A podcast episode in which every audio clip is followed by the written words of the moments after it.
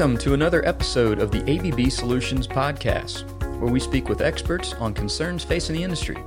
I'm your host, Mike Murphy, speaking to you from Greenville, South Carolina. We have a special topic today that ties into Water Week, which begins April 25th. I'm excited to have with us Todd Houston, Global Segment Manager for Process Industries. Todd brings over 25 years of expertise to the industry. Thanks for joining us, Todd. Happy to be here, Mike. Thank you. Yeah, great, great having you. So, I've asked Todd to come and talk to us about water operations and how critical uptime is to the industry.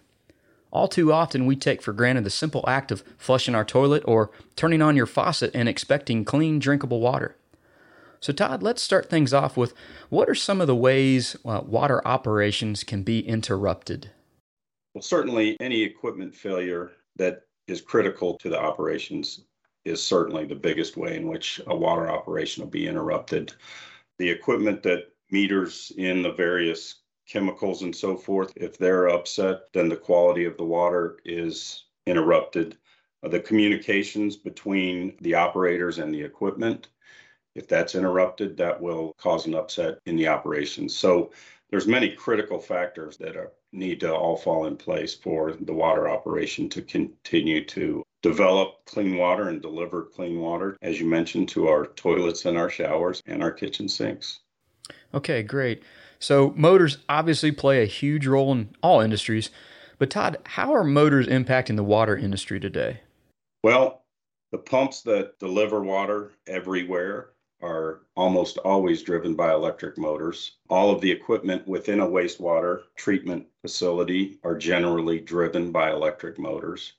So, motors play a huge role in water operations. It's critical that those motors continue to run for years and years and years uninterrupted. With regard to motor technologies, over the years, we've continued to increase efficiency because over 90% of the amount of money that you will spend in owning a motor will be in the operation of the motor, the consuming of the electricity.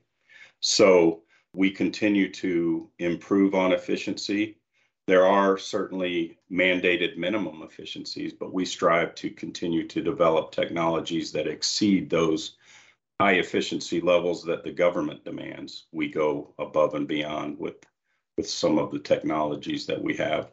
We've also improved technology on protecting the motor from the environment. Some of the motors in uh, water operations are in extremely harsh environments. And so we have developed enclosures and bearing protection to make sure that that motor is able to operate in the harshest of environments. Okay, you brought up technology. Todd, let's talk digitalization. Can you share with me how ABB is improving water operations with regards to digitalization? Absolutely. ABB has developed what we call a smart sensor on our ABB Ability platform. That sensor is a wireless device, it's battery operated, it communicates via Bluetooth. One thing that the water industry understood during the pandemic is that communications with equipment is vital, and being able to communicate with the equipment remotely is also vital because during the pandemic, people were moved away from their office to home, and that created an issue where visibility into the operation became limited as a result. So there is a hunger for information and being able to view it remotely. So with the Bluetooth communication, our smart sensor gives the operators a view into their equipment that they currently don't have typically. It will measure vibration, it'll measure temperature, it will measure load, it will give you information on starts and stops, and it will also deliver recommendations on things that may need to be looked at from a maintenance perspective. It allows the user to move from a time based maintenance schedule to a condition based maintenance schedule.